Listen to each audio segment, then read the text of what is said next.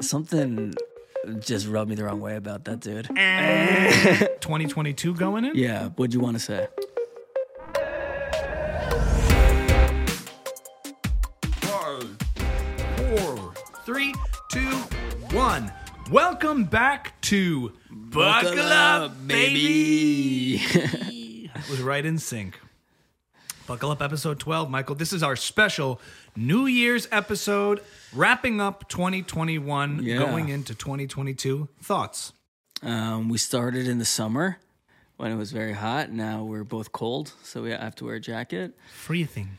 Pretty wild. It's been probably more than 12 weeks, about 13 weeks. This is episode 12, about 13, 14 weeks. No. We stay we, we started this episode like 20 minutes late just to get warm in here. Yeah, yeah. this wasn't the hardest. This was more self inflicted. We were just kind of lazy today. Yeah, yeah. We actually had we did half the podcast off camera just for fun. Yeah. That was a waste. Yeah. What, once Not we- on purpose. We knew. We You know what I'm excited for? Once we get this set up where we, we leave the mics here, we can just sit down and start talking. All the prelude will be on here because we mm-hmm. won't prelude while we're setting up. Right. You know oh, just saying? like the talk, the, You, the, you, the I, schmooze op- before I the open the door, you walk up the stairs, and we sit down and turn the mics on.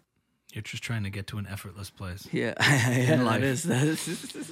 Honestly, I love the process. so, thoughts on New Year's? What's interesting is every year this happens, but Mm-hmm. like every year, it's like a new year. every year this happens where there's an energy behind New Year's. You Uh-huh. feel it, right? Like you feel this sense of like motivation. And also, I've been editing this podcast. I say like, like such a beast, like, like, like. I haven't noticed that. Well, you're not editing. Well, I'm also you not are. listening to you. Yes, you're listening to you. You're like, fuck, I click my mouth too much.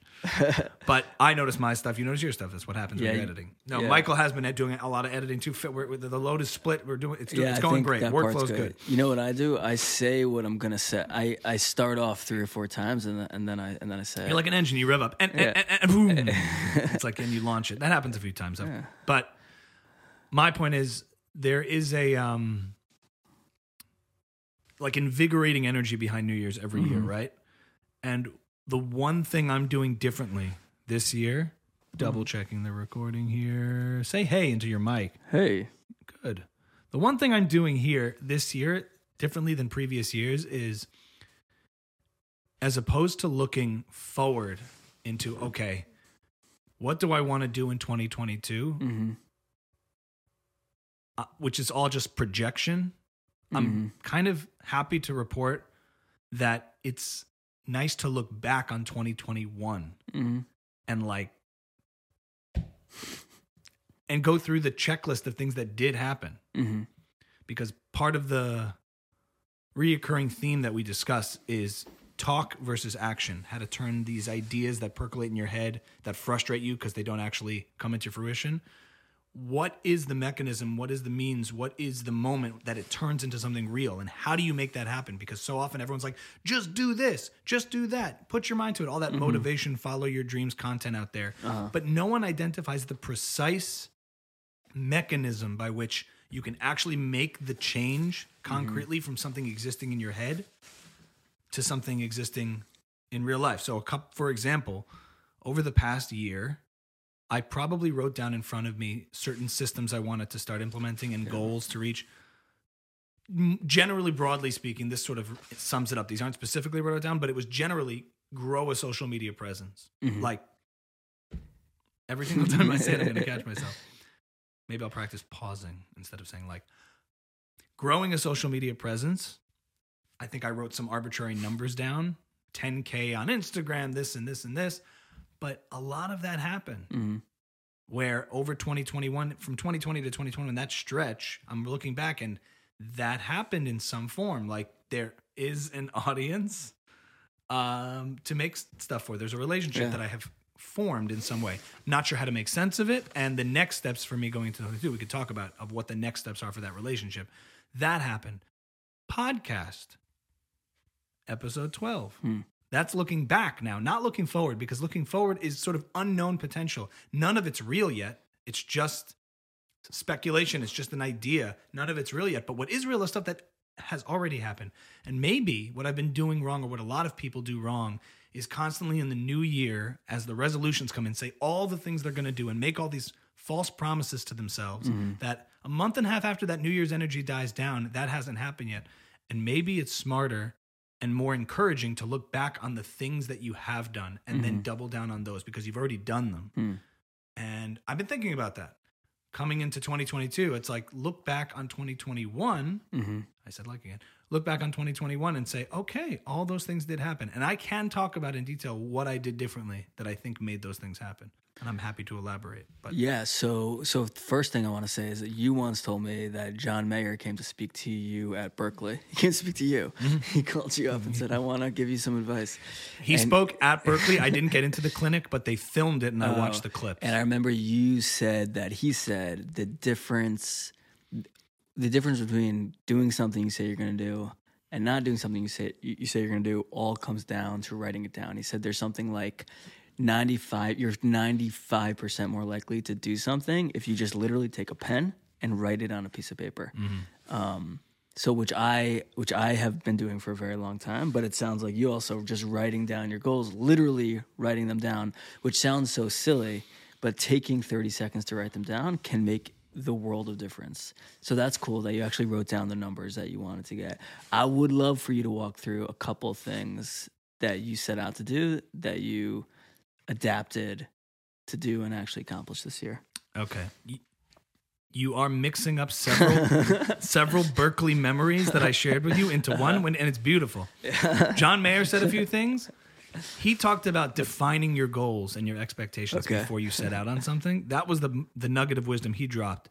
Do you want to sell a thousand copies of a record, or do you want to sell a million? Because each one of those things. This was also kind of in a different time mm-hmm. when you're dealing with major labels and how to appeal to mass audiences. And he would write these pop songs to try to get his record popular, but then he also threw in songs for him he was talking about that balance because you know striking a balance between writing a commercially successful album that appeals to a, million people might sound kind of different mm-hmm. than you know wanting to appeal to a thousand or five thousand people that might be different now too mm-hmm. those rules and what those kind of parameters are so that was john mayer's point but what i did tell you was a teacher at berklee cited a statistic Oh.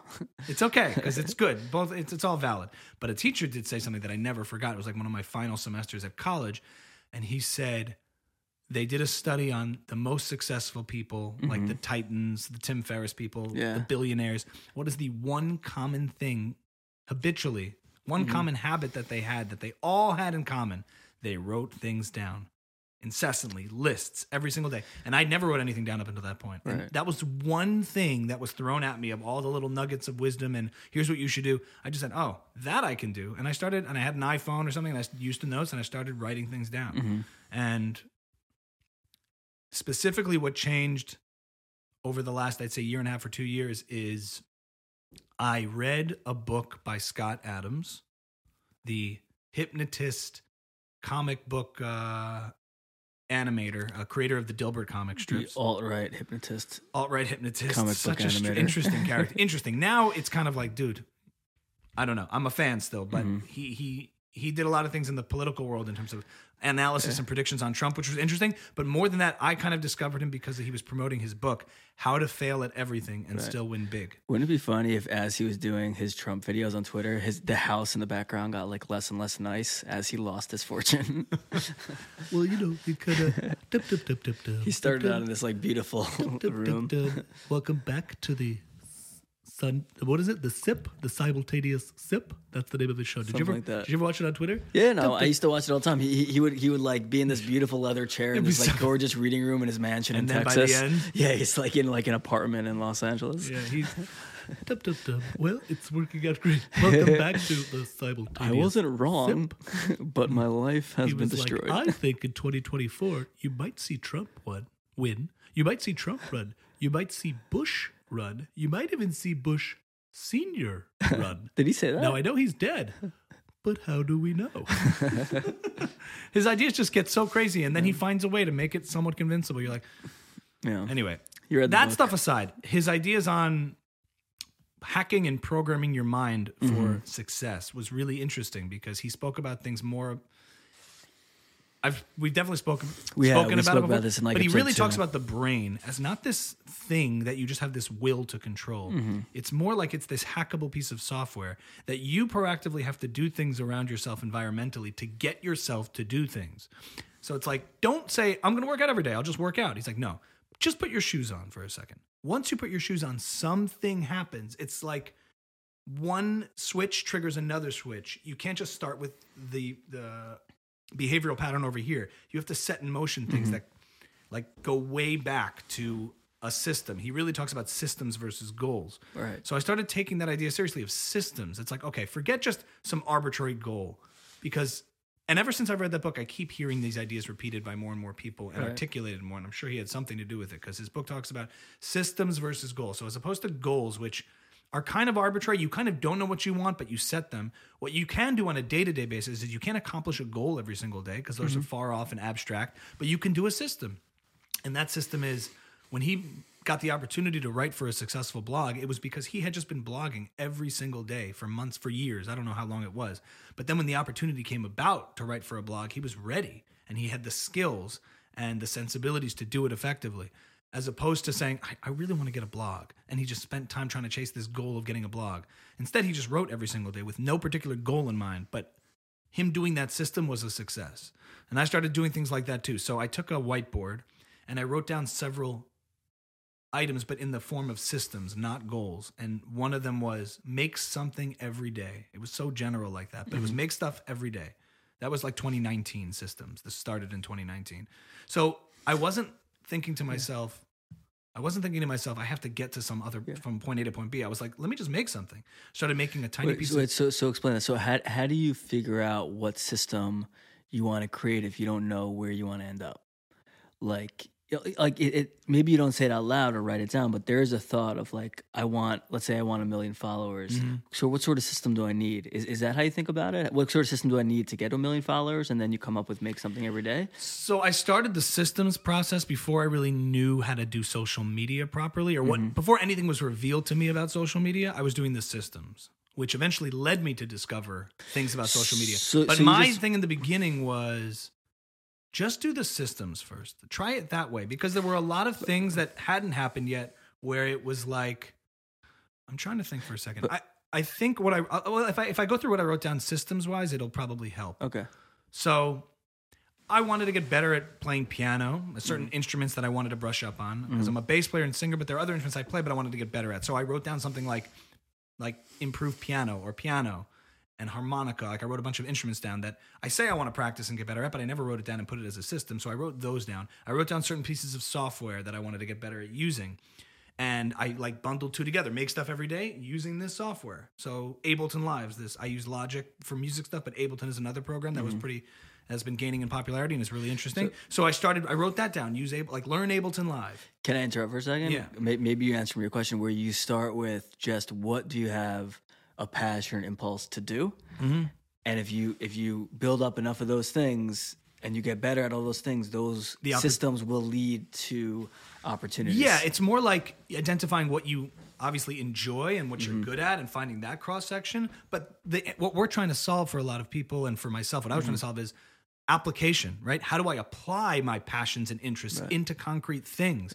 Because otherwise they just sit in your head like, man, I want to do more of this. So I didn't say, I did have other ones that were more goal oriented, like long form TV series, like get on long form TV. Mm-hmm. Like those kinds of things were more goal oriented. Mm-hmm. But everything else was sort of informing that, like building up. You heard what I said. yeah. I can't stop it every time. Now I've drawn too much attention to it. But every everything I was doing was more the systems are more like on like fitness, creative fitness and skill building. And then the long form goals are there too. So I wrote down get on a long form TV thing. I wrote down a bunch of things. I'm trying to think that were more in the goal category. But I wrote down some contacts to, to stay in touch with. I wrote down instruments I want to get better at, software I want to get better at. And then I wrote down like under content. Yeah.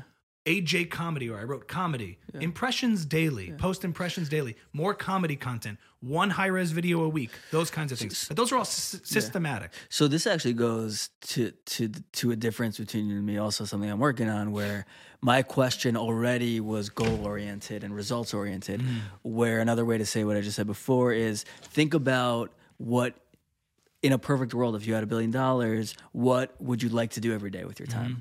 Like what not not where you want to get, but what do you want to do consistently? So like you're like I want to make comedy consistently, make people laugh. So turn that into a system. Um, I want to do impressions and make people laugh. Turn that into a system, not followers, money, contracts, etc. Even that question, but if I had a billion itself, dollars, what's implied in that, right. the implication there is that there is. I'm trying to get to this place where I don't have to Right, work right. and do anything. Right. But for me, I really like the process. I like the work. And what I want to do is get is is make money so I can do the work. Right. Not So- do the work so I can get the money. So that's how you choose a system. What what sort of work do you want to be doing, um, and how do you get better at that? And then the better you get at that, when the opportunities arise, you'll be able to go, to capitalize. we just come from such a culture of success results oriented things where you're pressured to do something you don't like for the results for Mm-hmm. the financial stability and in creative endeavors no like you want to write and you want to do things Mm-hmm. so you have I, I started looking at it that way for a long time even before i started the systems. I, I looked at pursuits in the music industry as well i love making the music. So how can i make money to support that? Not how can i do the music so i can make the money? Mm-hmm. obviously the money's super important but mainly as a means to sustain a, a lifestyle and a creative um, daily regimen so that i could make the music because that's what's fulfilling. Right. the money helps to allow for that And we come from a background where maybe the work isn't necessarily what fulfills you but Mm-hmm. the results can allow you to do things that fulfill you Great. So so, so that so, okay, mindset I that shifted- that's clear. Okay. so I shifted that mindset well before I started implementing these systems. Uh-huh. So I already had I like I knew what I wanted to. I just want to make music, and I just, but that always felt for years irresponsible. You can't just like make random music every day with no goal. Mm-hmm. I had this hat on for years of no, no, focus, focus, focus on on goals, on getting to this point, making sure you're, you're you're focused and not distracting yourself with Right. practicing the piano. Your feelings. But then all of a sudden you're you're you're you begin practicing instruments, which inspires you to make this, which then you find yourself at an opportunity. And someone says, "Hey, by the way, I have this gig, but they also need to need you to play piano. Are you able to do that?" And you're like, "Yeah."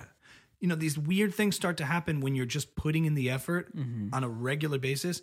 You're just becoming resilient and strong and in shape creatively to mm-hmm. take on all the opportunities that come about by you know the efforts that you're putting in. It's a strange thing. I, I can't explain it but i'm not saying opportunities just come out of thin air but at a certain point you're doing these things so that when they do come because you're putting you have to sort of pursue those things too. But once i started and, and and because of social media once i started able to express my efforts mm-hmm. and not just in some sort of hobbyist way where i'm like a regimented practice where nobody sees that and, and can be impacted by it I also wrote down on this thing camera and shooting. I wrote like shooting, lighting. Once it was there in front of me on a whiteboard every day, one day I went on Amazon and I ordered an LED, cheap LED light, and a cheap GoPro that I had from like ages ago that never hooked up. So I just started going through this painful process because I wrote it down. It said shooting, lighting, shooting, lighting. Okay. And then one random day, as opposed to all the other random days before that, I put up this GoPro and I, it sucked. And I shot myself.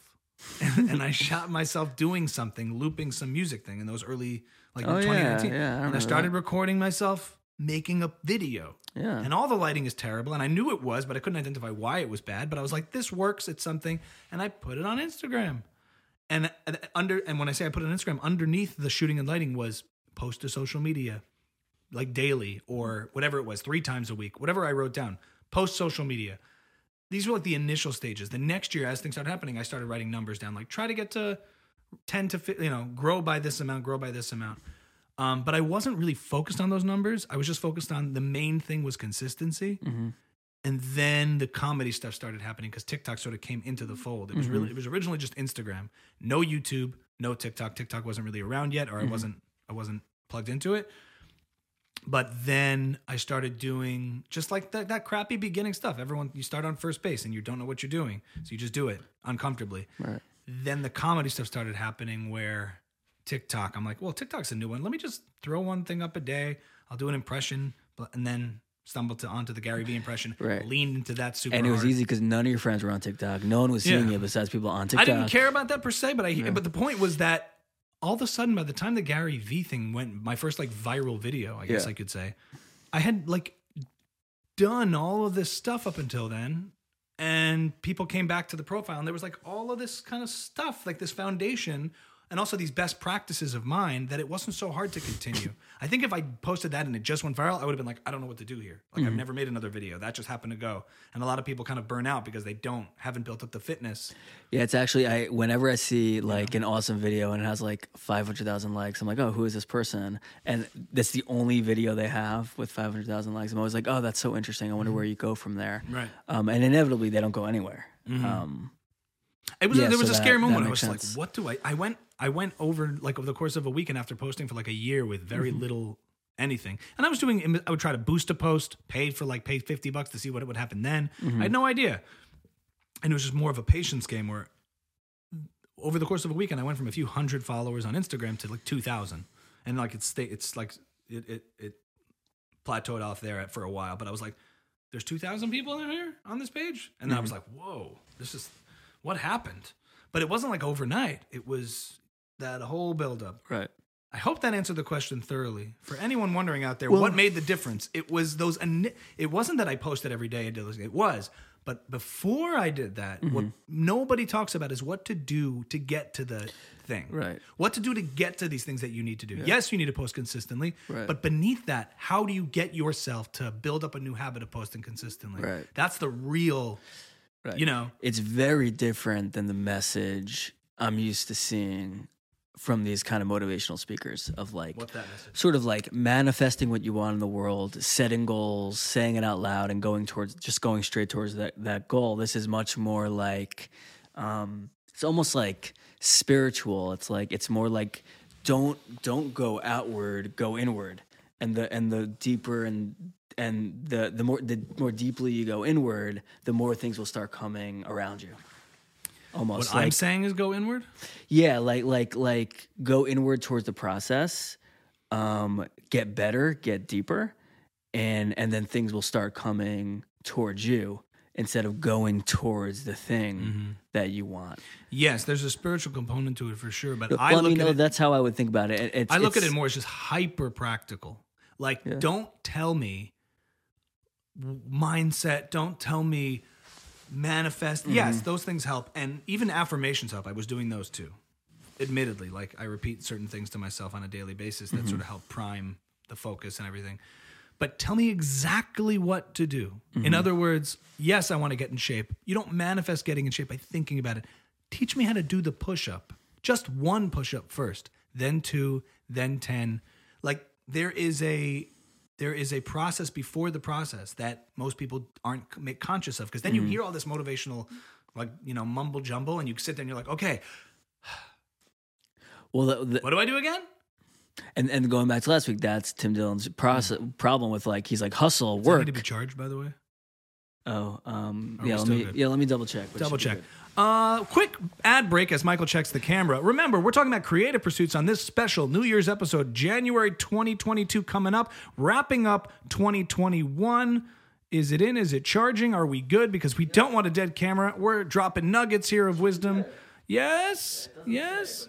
Should doesn't say should be good. Michael's returning to the studio and he's back. Welcome back to Buckle Up. Thank you, BetterHelp.com. Okay, BetterHelp.com. uh, Appreciate where, it. Yeah, well, yeah. When you hear hustle, work, work, work, it's Mm-hmm. like, how do I work? What do I do? And so Scott Adams comes with it with the question of you set up these systems, you Mm-hmm. So- get better at what you want to do, and then when the opportunity comes, you'll be ready. Ooh, that's a bingo. that's Christoph Waltz in uh, Inglourious Basterds. Ooh, that's a bingo. Is that not the game? Um, he answered that question that nobody else had answered. Put in a work. Put in a work. Yeah, I get it. But that's the Mm-hmm. How do you that- work? That's the Tim Dillon. What do I do? Yeah, I, I get it. That's the idea. I always was like, I'm ready to work. I'm not complaining about what work it takes, but what do I do? What Yeah. do and, ti- and and basically Scott Adams said, write it down in front of you and treat it as a system, not as a goal.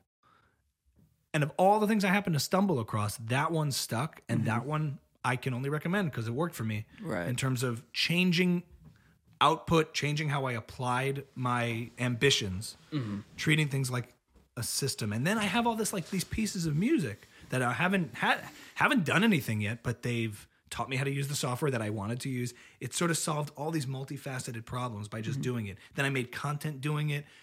And therefore it wasn't this overwhelming, oh man, it wasn't like this it looked at it more like a skill stack where everything was sort of helping everything at once, Mm-hmm. as opposed to if you told me, well, you have to record music every day to get to your goal, and then you have to make content, and then you have to do, and you, and you hear all that, and you're like, ah, I can't do all those things. No, no. The real answer is write down the things you want to do as a system, and then see what happens as it sits there right in front of you. You'll start on one. And then while you're recording in Ableton Live, learning that software, because you're making stuff every day, mm-hmm. you pick up a harmonica and record that because you wanted to do that, you know? And then you book your piano lesson after that to, with this guy who's teaching you a few things. And then somebody asks you to play on this track and you can actually play the piano part. So you're expanding on that. And then you've built up a bunch of instrumentals that you pitch to a producer who's got a show that he's working on because you wanted to work on a show. Mm-hmm. So things just start to. So help me out because I'm I'm still a little bit confused about how to start. Maybe it's because I'm so results oriented. If I wanted to make my own system for myself for 2023, Two. tw- 22, mm-hmm. how where would I start?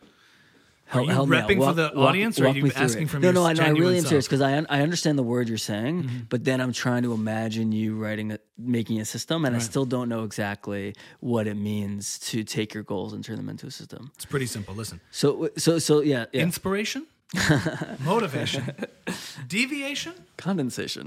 condensation, reverberation, remediation, recovery, motivation. And love. With those things combined, you, you're guaranteed for success. You can't go wrong. Um, so, you're saying what? What should you do? so let, let's. you want me to tell you what you should do? Yeah, That's yeah, what you want. Yeah. Let's say. Let, let, let's What do you say- like to do? Okay. Write. Wa- walk me through I know this. I, You, yeah, I like, you like to, to write and create pilots. stories. Yeah. You like to write TV pilots. TV pilots. I really enjoy doing that. Like original out there ideas, not based on something else necessarily. Do you write TV pilot ideas every day for a fixed amount of time? No. Do I write new? Do I come up with generate new sit- ideas? No, I don't. Do you go to the lab Mm-hmm. with an empty pen and paper, computer, whatever it may be, and write? Like, So I have one thing to say to you. Stop lying to yourself. no, do I write? Yes, I, I do write. Take- do I come up with new ideas every day? Not necessarily. But I'm no, just saying, okay. do you put pen to paper every day? Yes. You do. Yeah. How long? Um, how long do I? write for? Literally, Is it fixed amount of time that you're doing it? I'd say at least on a on a great day, three and a half hours. Yeah. On a bad day, an hour and a half. Right. But you're doing this on a daily, five days a week. Yeah. Not Sunday, I'm Saturday. sitting at my desk in front of my laptop, like. I- mean, I- I'm trying to, to punch the keys, but I'm sitting in front of an open script or like an open notepad. and you're writing dialogue. You're writing what? Some days, Treatments? some days it's thinking, sort of thinking about the world and the characters, and like trying to to really hone in on what story I'm trying to tell and what the mechanics are. Like what what what is the thing? Mm-hmm. Yeah. Some days it's literally writing scenes and dialogue, and yeah. Okay, so that system's pretty good. That's already an effective system. Mm-hmm. Okay. So don't look at each day as like, well, nothing happened with this yet. I think Uh-huh. you got to get that out of your head. If you wrote something that day, that's like a success. That's like work a, a workout. Like, Mm-hmm. So, so so that would be my you're in better shape, TV pilot writing system.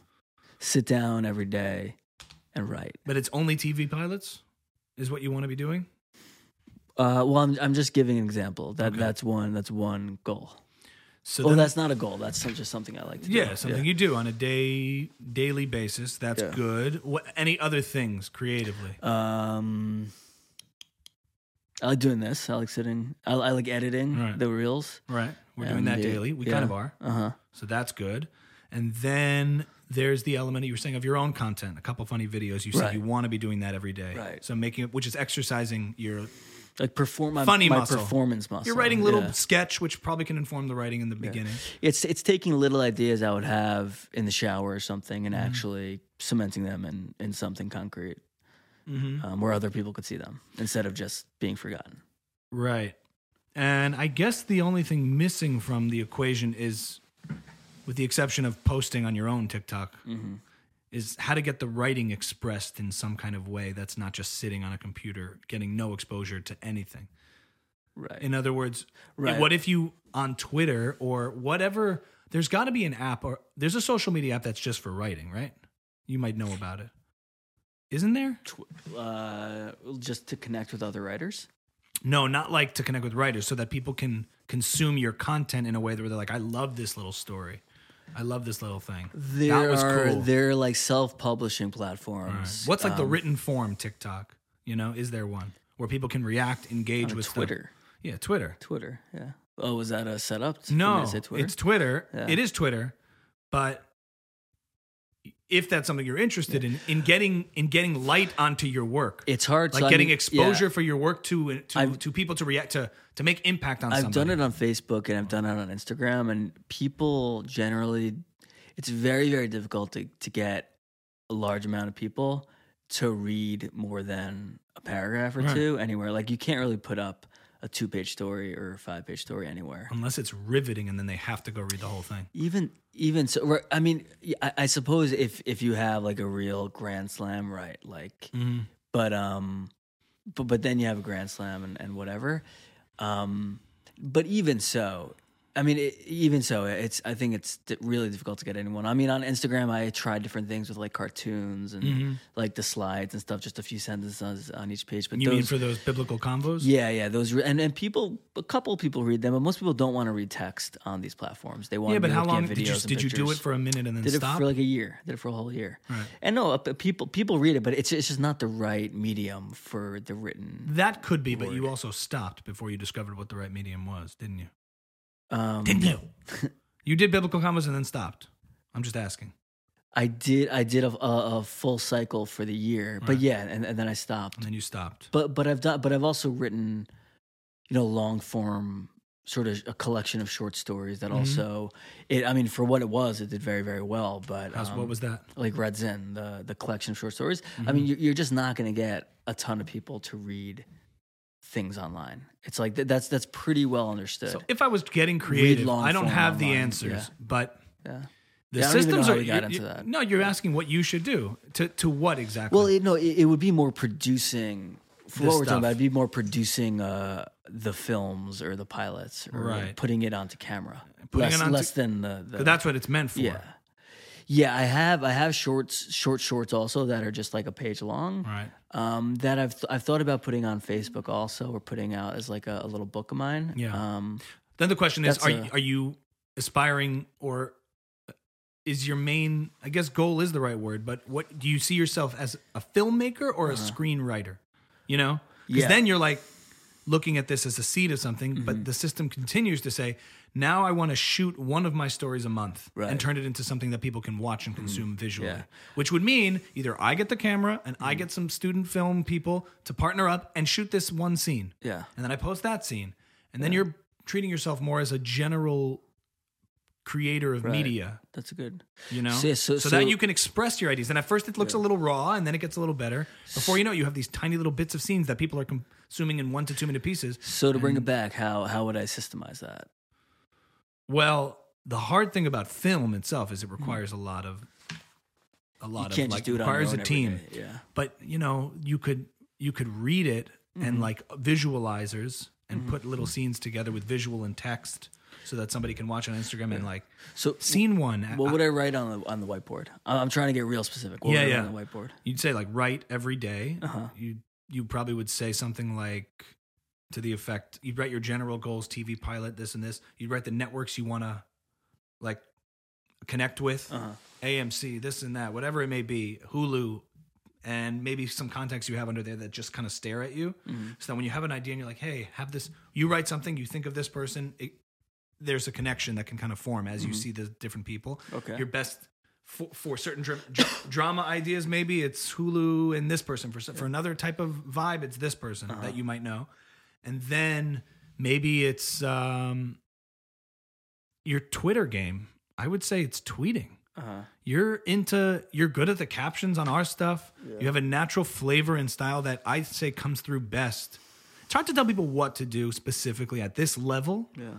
Um, because if, if you're that clueless, you're fucked. No. I would say when I look at some of the stuff you put out, yeah, to turn a scene into some movie is a big ask. But if you were interested in doing that, get a camera, shoot one scene, or shoot, you know, learn how to make content that supports the work, that that features it in some way. Twitter's a good way to Right. introduce people to your mind to your brain if you tweeted daily to build up a Twitter following. Hey guys, just published this article in, you know, uh, mi- you know, Excuses Daily, this magazine. I don't know what you. Excuses magazine. That's That a is great good idea. idea.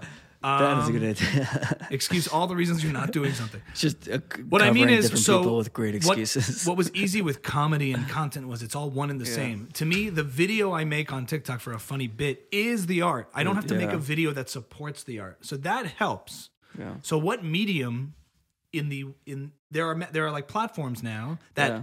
Can bring yourself to an audience and connect to people. Twitter's a If that's what you want to do. Twitter's so Twitter for you because you're writing Yeah. and you could write funny ideas and things like when I watch when I follow certain people who tweet, I always can see their personality in it. I'm not good at it, Uh-huh. Yeah. but Tim Dillon. I have a lot of it. Twitter and you have a lot of Twitter people you follow pretty, pretty adamantly, right? well, the thing is, I haven't been on Twitter in six years. right.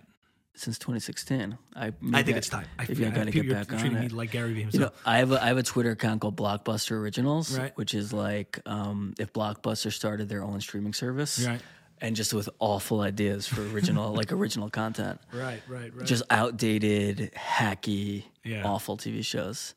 Um, so I started. I do a couple, and then I sort of give up. But that's the thing. Yeah, Everything, the, the common thread with all of this is you kind of know. It's just that if Biblical Convos was still going strong, it would probably be stronger, better, and a little more adept to what's going on. And maybe you would have said, I started Instagram, but then this other thing came up that's that was a lot better for what I was doing, but I was doing it, so it was an easy transition. Now you'd feel like I have to start Biblical Convos up again. It's been, it's you know, right. the consistency stopped, so you didn't find your way. Yeah, just it. Biblical Convos was a, a Mm-hmm. weekly project based on the Bible portion of that week. It was kind of like a funny, weird take on whatever the story was happening. Right. So, and then I would put that up on Instagram. It, it was a conversation between two characters. I put that up on Instagram. Mm-hmm. Um, it, and it was for like a group of like twenty people who enjoyed it. It ended Right. up being. Um, Now I remember I didn't always get through a few of them because some of it was a little bit graphics dense and I couldn't figure out what I was reading. But I could have seen that say eventually getting to a place where you uh, hired an, or hooked up with an animator guy who really liked it, put audio to it, and tiny little and it became this. You know what Freedom Toons is? no. It's a guy who does all the intellectual dark web characters and he voices all the characters and it's animated. So there's like a Jordan Peterson, you know, but it's like, come on, man. And he does all the bits. And it's like Ben mm-hmm. Shapiro is like that, man. He's like a cartoon. And he's built up this big YouTube following. Yeah. Biblical convos naturally to me translates to that, where it's first, if you look at my, if you look at anybody's Instagram with a ton of followers, you go to the first post, it's comparable to biblical convos to your initial s mm-hmm. efforts that that first year or 2 or mm-hmm. 10 or 20 the first year or two let's say it's baby stages fetal stages it's not figured out yet what it is but if you plow through with the consistency you may be in a spot now i'm not trying to make you feel regretful but Yeah. you certainly would be in a better position to to learn about what it is and what tools better ex- are better serve the Right, right, content right, because right. the content's interesting and Yeah. you were spoofing the bible Yeah. you're risking Yeah. your life No, I felt um, it was a lot of work, and and I also didn't. I liked like ten percent of them. I really liked ten percent of them. The rest of them felt a little bit forced, and I and I was just kind of like, this isn't. I, I was like, I gave, I committed to a year. I did a year. Yeah. but I'm not even enjoying this so much. the dip got you It, it, it was the dip, and I didn't see the other side of it. Right. I was like, um, I was like, maybe I could get really, really good at this. Um, but I don't. But even if I did, I don't necessarily see the because because some of them I thought were really good, Mm-hmm.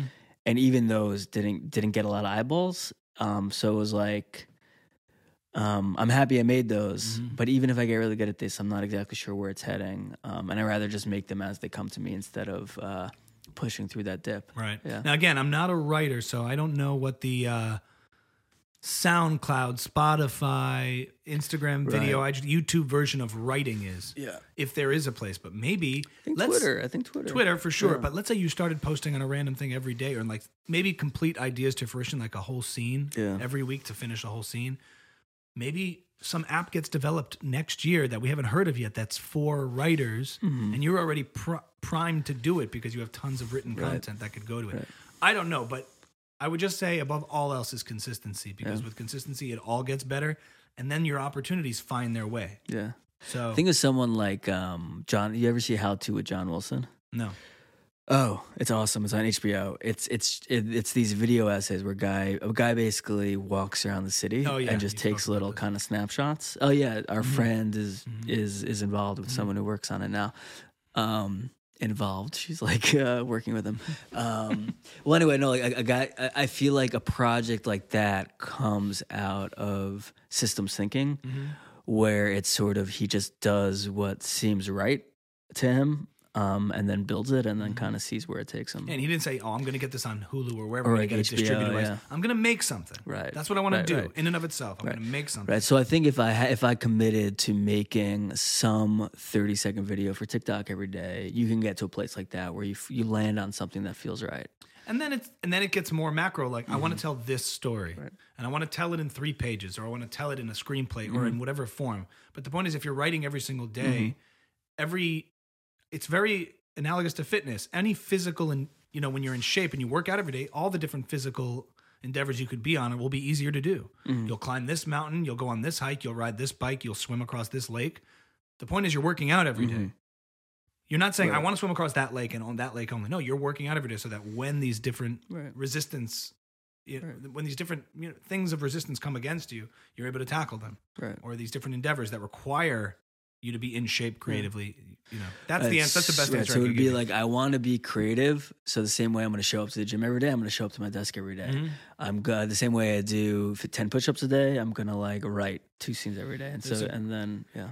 There's a great podcast with Seinfeld on the Tim Ferriss show. Did you listen to that one? Jerry Seinfeld on Tim yes, Ferriss he Seinfeld is great. I'm so I'm so uh, I'm really so cynical. He's great, and I bought his book right afterwards. Mm-hmm. Something something just rubbed me the wrong way about that dude. about the book or About the- Seinfeld. why? Everybody, you don't trust a You, single you human told being. me to listen to it. No, no, no, no. I know I trust him. Oh, no, I totally trust him. No, it's, it's, I I don't think there's anything devious. I told you to listen to that him. podcast. Yeah, no, and, I, And? and I listened. I listened. I was in traffic on the way to the city, and I listened. And then I bought the book afterwards. Uh, Is this something by Mm. Yeah, I Jerry did. I bought that too. by Jerome Seinfeld. His um his I it bothers me when people have such little sympathy or empathy for people who can't get it together. And maybe I'm guilty of that also. But his like um his he has first of all he's way older than I thought. I think he's is he 60? In Yeah. his 60s. He and he has a little bit of that attitude of just like, why don't you just do it? Why don't you just get it together? Um, which I think is right, but um, he also came up in a time where it was easier. It's it seems like I'm not comparing myself to Seinfeld. I'm just gonna I'm just gonna say it. Yeah, I'm gonna sound like an like an ass, but I'm just gonna say it. He he came up in a time where if you were a really talented comedian and you did enough stand up, you got a show on a, on a major network. That's just that was just the environment. And he sort of acts like everyone now should also be able to have that sort of success if they just sort of do the things you're supposed to do. And it bothers me a little bit. Okay, I'm gonna. Now you go. I'm gonna say a few things. Okay. One of them is gonna. I It's his attitude. One It's of them is gonna articulate what you're feeling about him. I think Okay, even better yeah. than you just did. Okay. And I actually think it's by saying the exact opposite of what you just said. I'm said. excited to hear. Okay. Here's why you're wrong, but you actually feel this way. Seinfeld came up in a time where you had to be green lit. It was actually much, much harder as a talented comic to make it because it relied so much on parties that be. Somebody had to discover you. The timing had to be right. So many shows got shelved. A lot of talented comics didn't see the light of day. They had no means to get an audience to see them or hear them unless they got on some major show that had that funding, distribution, and attention to get people. Mm-hmm. The couple of people that we see that made it, and the Seinfelds and Everybody Loves Raymond, there's like probably hundreds of comics behind them that never, ever, ever saw the light of day in terms of a mass audience. They work. They, they work probably working comics. There's Yeah. tons of people talented, and I'm sure Jerry would probably attest to that. Yeah, unfortunately, he never broke. He never broke. He never broke. Such a great comic. Such a great talent. Now, he was one of those lucky people that, mm-hmm. in a sense, got his shot and you know is what he is.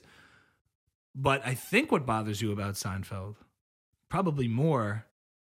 I don't know if you agree with what I just said because back in his day there was no social media, there was no any way to get an audience I- but those but those mechanisms. I think I can finish that thought, but I want to hear you say it. I'm gonna say what you might not like, what you might not, I don't want to be presumptuous, but what might bother you about Seinfeld and what uh, bothered me a little bit in that interview was his attitude about who can make it and who cannot is very binary.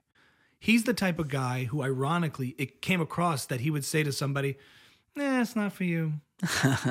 You know what? No, you're just not that funny. I'm sorry. Some people have it, some people don't. If you have it and you go for it, you're in for a hard ride, but it's just for some people and it's not for other people. Sorry. If you're funny, you're funny. If you're not funny, you're not funny. And these people who want to get into comedy, I say, don't do it. I get to do it. You don't get to do it. Bill Maher has the same attitude. Fame is not for everybody. It's for me and it's for my people. Stop trying to be. So he shits on like TikTokers and Gen Z. Bill Maher, that is, who's sort of a colleague, a little bit in that Yeah. same generation, same generational comic as Seinfeld, and they sort of look with disdain on the Yeah. new media and entertainment. Ah, these people don't deserve. it. We're the funny ones, or the protectors of the gate. And for these people who think they're funny, they're not funny. You know that attitude, which is ironic because he tells stories of Mitzi at the It was a great story. at the yeah at the comedy store who said i'm going to be one of these people that stomps in you. Not enough people say no to you jerry. I'm going to be one of those people. So you would think he would empathize with people who are getting discouraged. Mm-hmm. At the same time he's not wrong. You know there are people who are funny. All these interest and and if, if seinfeld were to tell you a, a, an aspiring comic they're not funny and they and those per, that person set out to prove seinfeld wrong great. Seinfeld doesn't care at the end if they win. Yeah. I don't think. That's the attitude. But this binary attitude, I would prefer somebody say, what, what I would agree with more is give it a shot, see where you're at. I don't know. I don't decide. I know what I think is funny, Yeah. but I'm not setting some sort of rule that it's it's certainly not for everybody. That's Yeah. true as a general statement. But I can't make that determination. And he probably would agree with that too. But he comes off sometimes as saying, Nah, it's such a grueling hard. Anybody who would want to get into this, you really have to love it. He's he's Yeah. not, he didn't say anything I disagreed with really No. overtly, but more the vibe that you're describing is this binary attitude. Of, Right. It's for me, honey, not for you. Totally. I and I hate that. I hate that like um right, you're either funny and you're not. I'm one of the lucky ones and and and then not not quite acknowledging how lucky he is. So so it's what you said, it's that binary plus mixed with you're right. You're, I said I said it wrong. There's a ton of gatekeepers, and it's almost it's almost it's almost impossible to make it. He happened to get lucky enough to do it, and he attributes a lot of that to his own work ethic and his own talent and his own just himself. Where the truth is, he actually got extremely lucky, and he actually got extremely lucky. And and it, it feels like in the 80s and 90s, just a, a, as a straight white guy, there were more opportunities for straight white guys like him to get lucky than there are now. Where I don't really buy that. Is Chris Rock less like more lucky or less lucky, or or people who weren't straight white guys who made it in that era, I, well, I think I think Chris Rock or all the African American, I all the African American sitcoms of the '90s that were huge. I, I- I'd say if you were an African American who got a sitcom in the '90s, you were let's say a thousand lucky. Hmm. Whereas if you're a white guy, you were like a hundred lucky. Like you had to be extremely lucky and extremely talented to be Chris Rock. You just had to be pretty lucky and pretty talented to be Jerry Seinfeld. Not, not, not to be Jerry Seinfeld, but to in get a show my on NBC. limited experience so far, the Mm-hmm. hardest working guy in the room wins. Doesn't matter what color they are. It doesn't Mm-hmm. matter. Explain why just Jerry. Why did when did Seinfeld stop airing? I think I want to say 2000. And why didn't he disappear 21 years ago? Why is I- he still as culturally I, relevant as I, ever? I'm not saying he's not talented and he doesn't work hard. I- It, it would just be nice for him to also say, and I got extremely lucky. And honestly, I have no idea how it happened. Several times on the podcast, Yeah. he acknowledges the He didn't success say of it Sein- once. He acknowledges the know, success of Seinfeld is entirely mis- un- a- a mystery to him. Uh-huh. Why people would ever like the show? George, Cos- uh, Jason Alexander, Mm-hmm. Actual name Jay Greenspan, by the way. Hmm. Yeah. Jew. Spoke at BU when I was in Boston at the time in school, and I saw him speak. But he said when they were discussing the show in the first season, he'd say like, "Jerry, what do you think? You think this is uh He's not George in real life. He's not like Jerry, Jerry. Look at me. He was like, Jerry, what do you think? Do you think this is gonna work? Or Jerry said to him, Do you think this is gonna work? He's like, Jerry, I love it, but who's gonna get this? Because it's such inside baseball, like Jewish dynamics, humor. This isn't gonna have mass appeal. We'll have fun making it, whatever. So yes, he got lucky in a sense, but and not just in a sense. The show he acknowledges that, but he's a hard-working, serious, serious comic, and doesn't really rest on his laurels. He made Comedians and Cars Getting Coffee, which I found was a better to me. Can I connected with more as a show than even Seinfeld. I hate it. I love it. Uh, his, it's if love it. if you don't, But if, it's that I mean, vibe for that some. Yeah, oh, it's it's the vibe. It's the only thing. The whole thing is the vibe. Yeah, Yeah, But I he mean, does maybe that's have this. That's what Bill Burr it. said to him. He's like, people think you're like this clean comic, dude. You have this disdain for humanity. oh, you are dark. This guy is dark. And there's, Yeah, then there's, a- but there's, I know there's that arrogant sort of like, mm, you know. It's I don't know what it is because I mean, but I described it to you. I- I described how you feel about him better than you did. You know, no, no, you did, and, and and you get that same feeling sometimes when you're in like someone has a really nice house, and you're there in the summer, Mm-hmm. and and and they just sort of sit back and like th- it's this vibe of like I'm I'm I'm one of the fortunate few who got smiles upon, Mm-hmm. and like instead of taking that and becoming like really humble and like giving back to be like I don't deserve any of this, I'm just like lucky to be here. It's this like I'm gonna put up gates so the so the unlucky don't touch me. I like if you get touched by the unlucky ones, then you turn unlucky. And he gives you that vibe. Oh, so much, so much of like, uh, I don't want to be around these comics who think they're funny and they're not. Like, um, There's and- something. and there's something about his it- confidence and and lack of. hu- No, there's something about his sense of like hyper self awareness that I respect and I connect with. In it's other honest, words, it's honest. it's honest. Yeah. So I can't fault him for that because he's not being snooty. Yeah. He's just like. I, I was once talking to John Stossel, the journalist John Stossel. Remember, he came as a surprise for like my birthday thing. disgrace journalist John Stossel. No, he said to me, he's, I, uh, I he's in the building on the west side, and Seinfeld's apartment was like in that same reason. in the same building we were in. Yeah. John Stossel tells me I was in I was in Jerry's apartment for like this party for the building, and we all walked in. I start talking to Jerry. You're gonna like this, but you'll get it. And John Stossel tells me about a couple sentences into the conversation. I was like, anyway, and Seinfeld goes, wait, we don't need any more friends. what are we doing? and just calls out the small talk. And he's Seinfeld, so of course Stossel probably laughed it off. But he's like, we don't need to do this, right? we have we have enough friends. Okay, it's good to see you. right, right. So that, so that's hilarious. Hearing it from me. Yeah. What a dick! what a dick to say that to another human being. Right. Like I, that's the thing that, Or that- maybe he's just Seinfelding it and calling out the obvious thing that they're both thinking. Maybe- like, is he making a joke or is he being insulting? And it's a fine line. But like, if Yeah. Tim said that, you'd be like, I love it. Um, yeah. If if if if it was funny, if it was funny, But I think in the moment he's like, "What are we doing? We're two guys in our sixties trying to make friends." you know, there's a funniness to it. there is a fun, there's a at, funniness at Stossel's second, expense. secondhand, But yeah. Stossel's a successful guy. Jerry's a successful guy. He's like, we don't need to do this. Yeah. No, no, it's it's not so. It's funny because Tim Dillon, I think, has a love for humanity, and he actually, he, it's a joke. If it's not a joke, it's really And the not. opposite is It's Jerry very is all cruel. wholesome and whatever, but he's disdain for He's- yeah, like Bill it's Burr really- said. it's a great. You're so call. dark. This guy's dark. Yeah, Dude, dude. um, I hear what it rubs you the wrong way. yeah. There's something It's not just him. It's people like him. People like him. Right. But you know, he might have a disdain for humanity. He has such a love for comics and comedy that it offsets that. no, the art, he's such an artist. He- he- it and, seems he's, like- and he loves it so much. He loves comedians. He loves jokes. He Mm-hmm. loves the process. He gets the reason I brought him up was he, he has a private studio where he goes every single day and just writes. And he spoke about it on the podcast with Tim Ferriss, Seinfeld's process of this grueling, painful endeavor. And he lives to make other people laugh. So I think he expels ex, like expels all his positive energy out on the audience. And then I have. who knows? I'm not getting, I, I don't Here- want to get into his head. here's my but I respect him as an artist. You have to. I on. don't know. I have trouble believing that Jerry Seinfeld, who I know he's a dear friend, Jerome. Jerome, um, that for I'm also I love Curb and, and Seinfeld. Just Right. disclaimer. Um, I have trouble believing when he says I love making people laugh. I think he loves power. writing jokes and and he loves he loves yeah hearing a room full of laugh. I don't buy that he enjoys that he wants to bring joy to people. I don't buy that. I Do know you? what you mean. Do you? No, He because doesn't a, a journalist asked him in a interview about his the process. He was doing a tour, and he's like, "Does it feel powerful to have the room around your finger?" He goes, "Oh yeah, Yeah. Yeah. nothing like it." And he loves constructing a He very finely control. tuned joke Yes, and controlling the room. Whereas but so- it's win-win.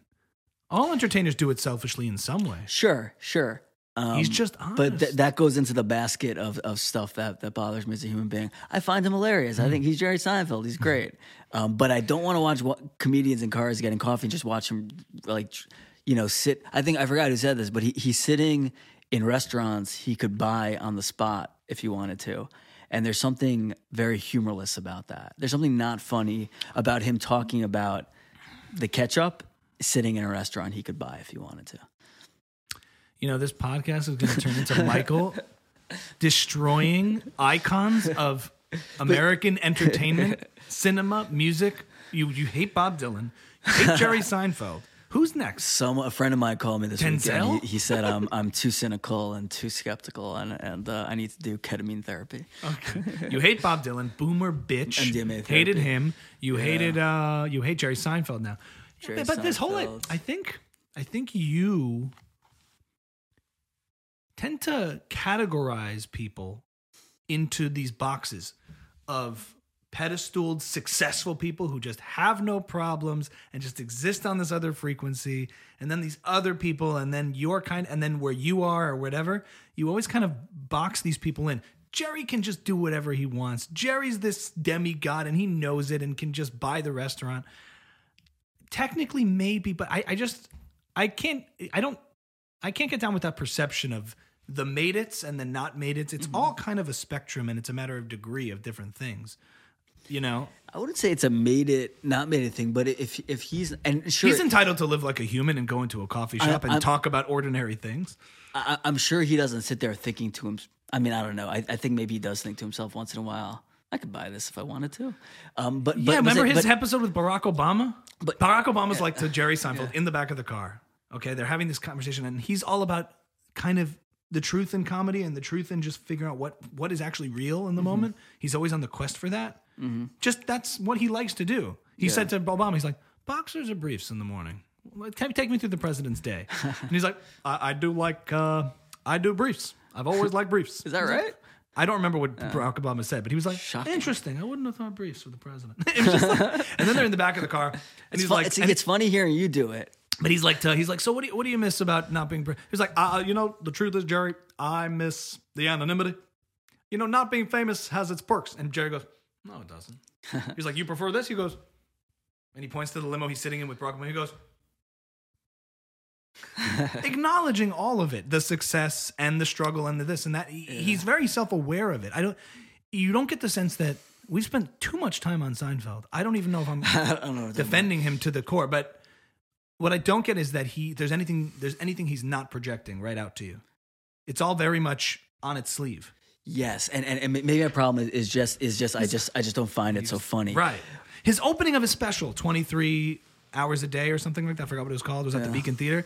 He goes, I don't have to be here. You decided to come here. I don't have to be here, but I decided to spend this hour with you. And it's this condescending, like, I don't have to be here. But the refreshing honesty of it all, I think do people do find very It funny. doesn't bother you that he's a satanic pedophile.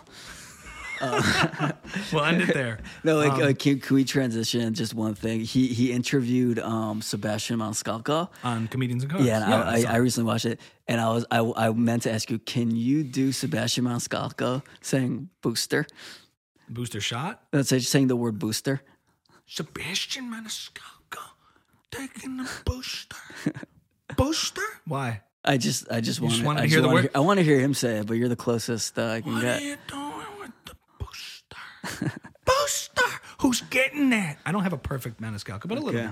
that was all right. Um, That's good. I'm trying to think. He used to be like, "Bah, bah, bah, Dad, I was walking down to the protest. Who's got the signs? Who's doing? Have you ever seen that?"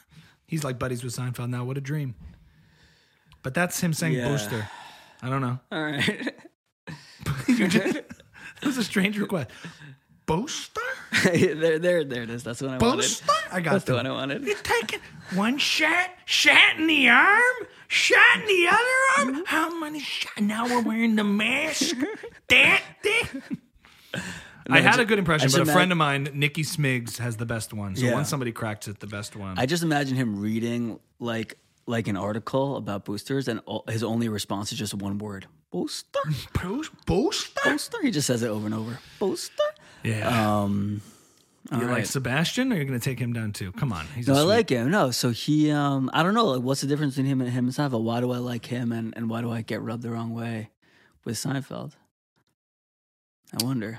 This is what we're trying to figure out. because Sebastian looks like a Persian Jew you might have gone to school with.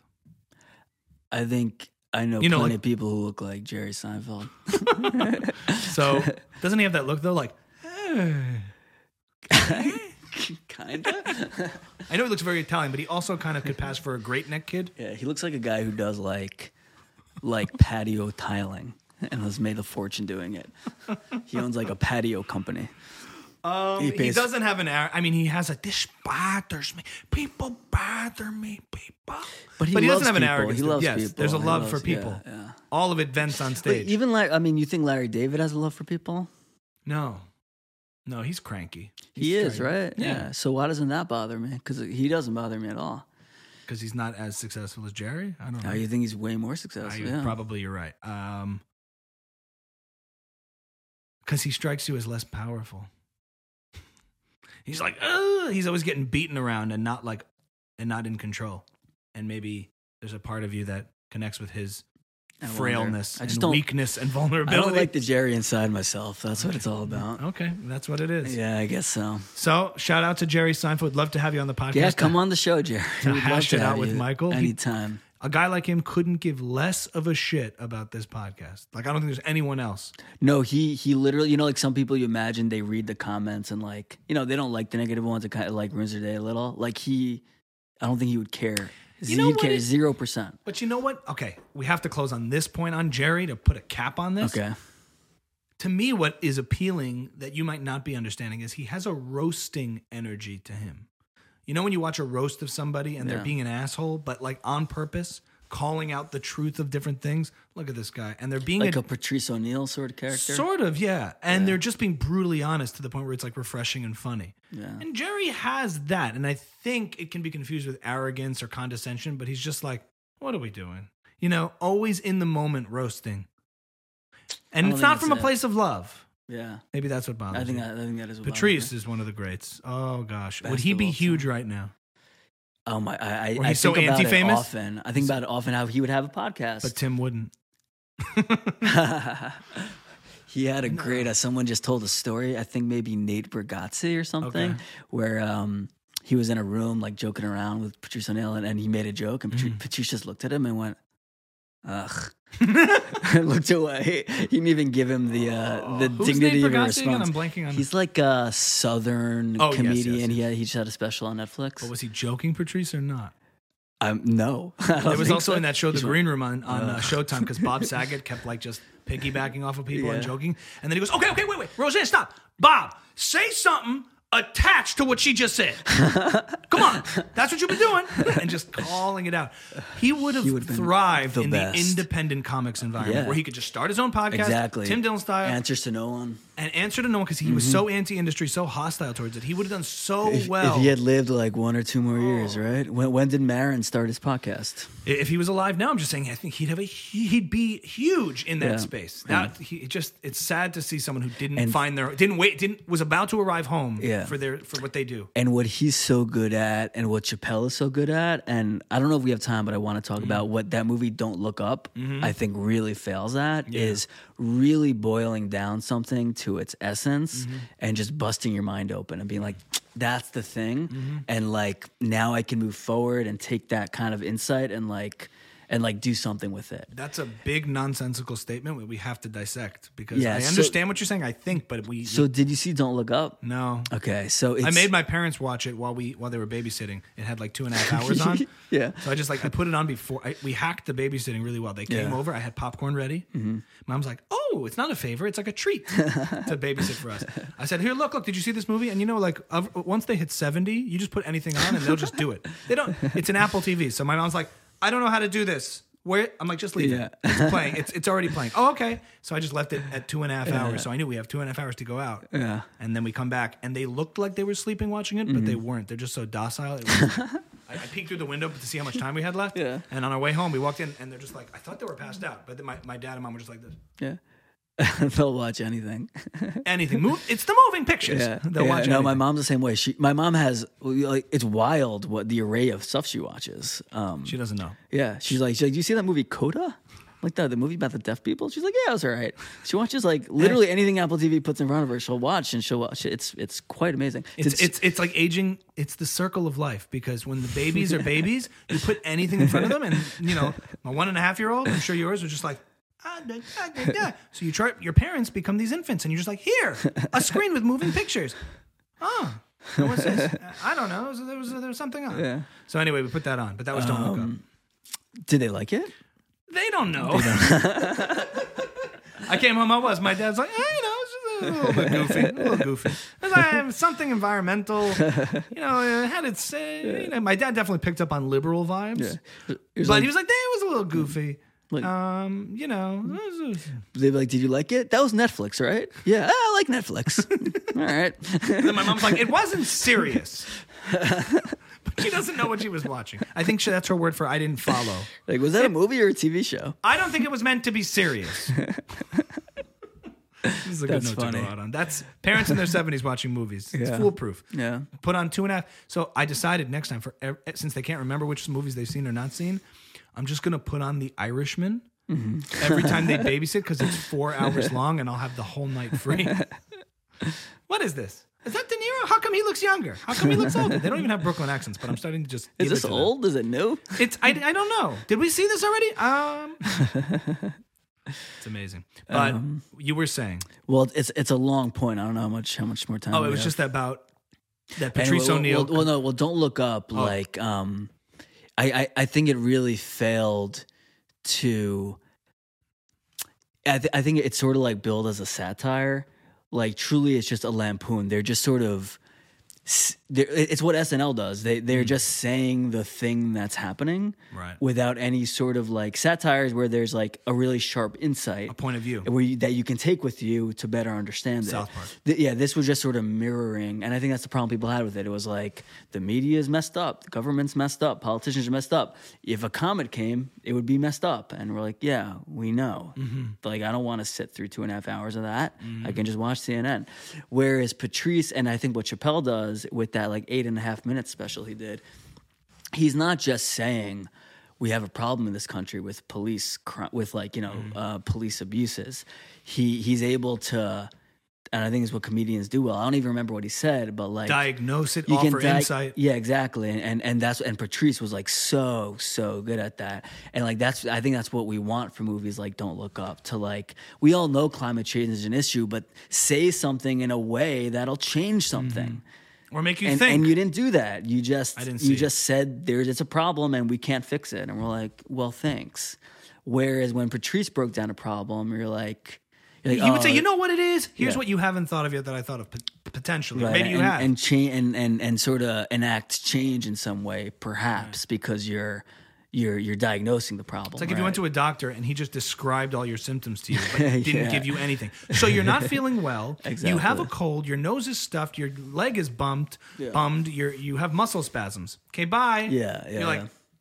What? Yeah. Can't move anywhere from there. Right, right, and they, that's what the movie was, and it's and it's disappointing because Adam McKay is great. You have the best actors in the world. You have no budget. Mm, that's what and, happens. And it's like this is what this is what you're giving Adam us. McKay was the He's the guy. He was Will Ferrell's former partner, Mm-hmm. and he did Vice and The Big Short, and now he did this. I'm noticing with a lot of these things too. Uh, I'm guilty of admitting I watched that new revamp of Sex in the City. That first episode was and just on. like that, and just and just like that, which is also just everyone looks awful. they look they look terrible. You know, that- it's just like what are you doing, guys? Like think of something else.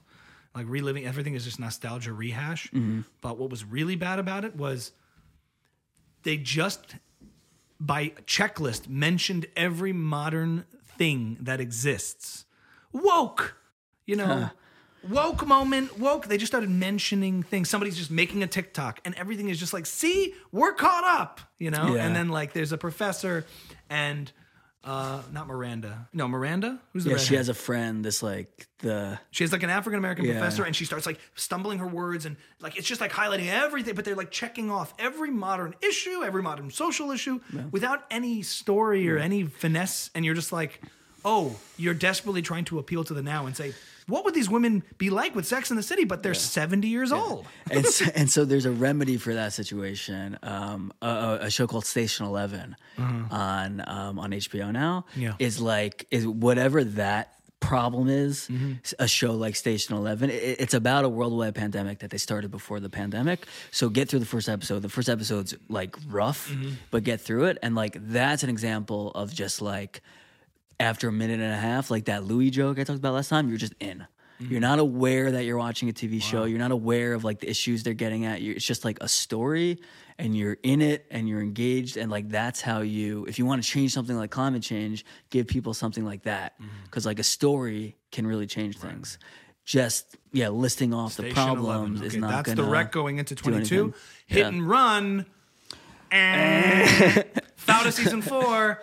Eh. If you want to just watch Doron, pretend you're watching Doron from Fauda for a while, but pay attention to nothing else. I do hit, and run. run. Otherwise, it's a no. Enough said on that. So quickly, wait before we go. You started with breaking down your 2021. Yeah. Um, what are you looking forward Reflecting to? Reflecting on 2021, what I'm happy Because I cut with. you off with all my questions. Yeah, but 2022 going in? Yeah. What'd you want to say? Nothing. Okay. 2020, up, baby. 2022 is really about the technical side of, you know, I say phase two of Mm-hmm. whatever I've been able to build over the last year. Phase two, continue what I'm doing. I'd like to do more high res stuff, put more resources and energy into some of the sketches and funny bits, grow this podcast, continue that audience, but continue to grow that audience. And that's really about just keeping putting out episodes. And this is episode 12, and episode 13 will be in the new year, 2022. So we'll say enough on that. But 22, 2022 is yet to come. So we'll have to see what happens. It's just about applying ourselves consistently. okay. Okay. Okay. That's Buckle Up, episode 12. 12.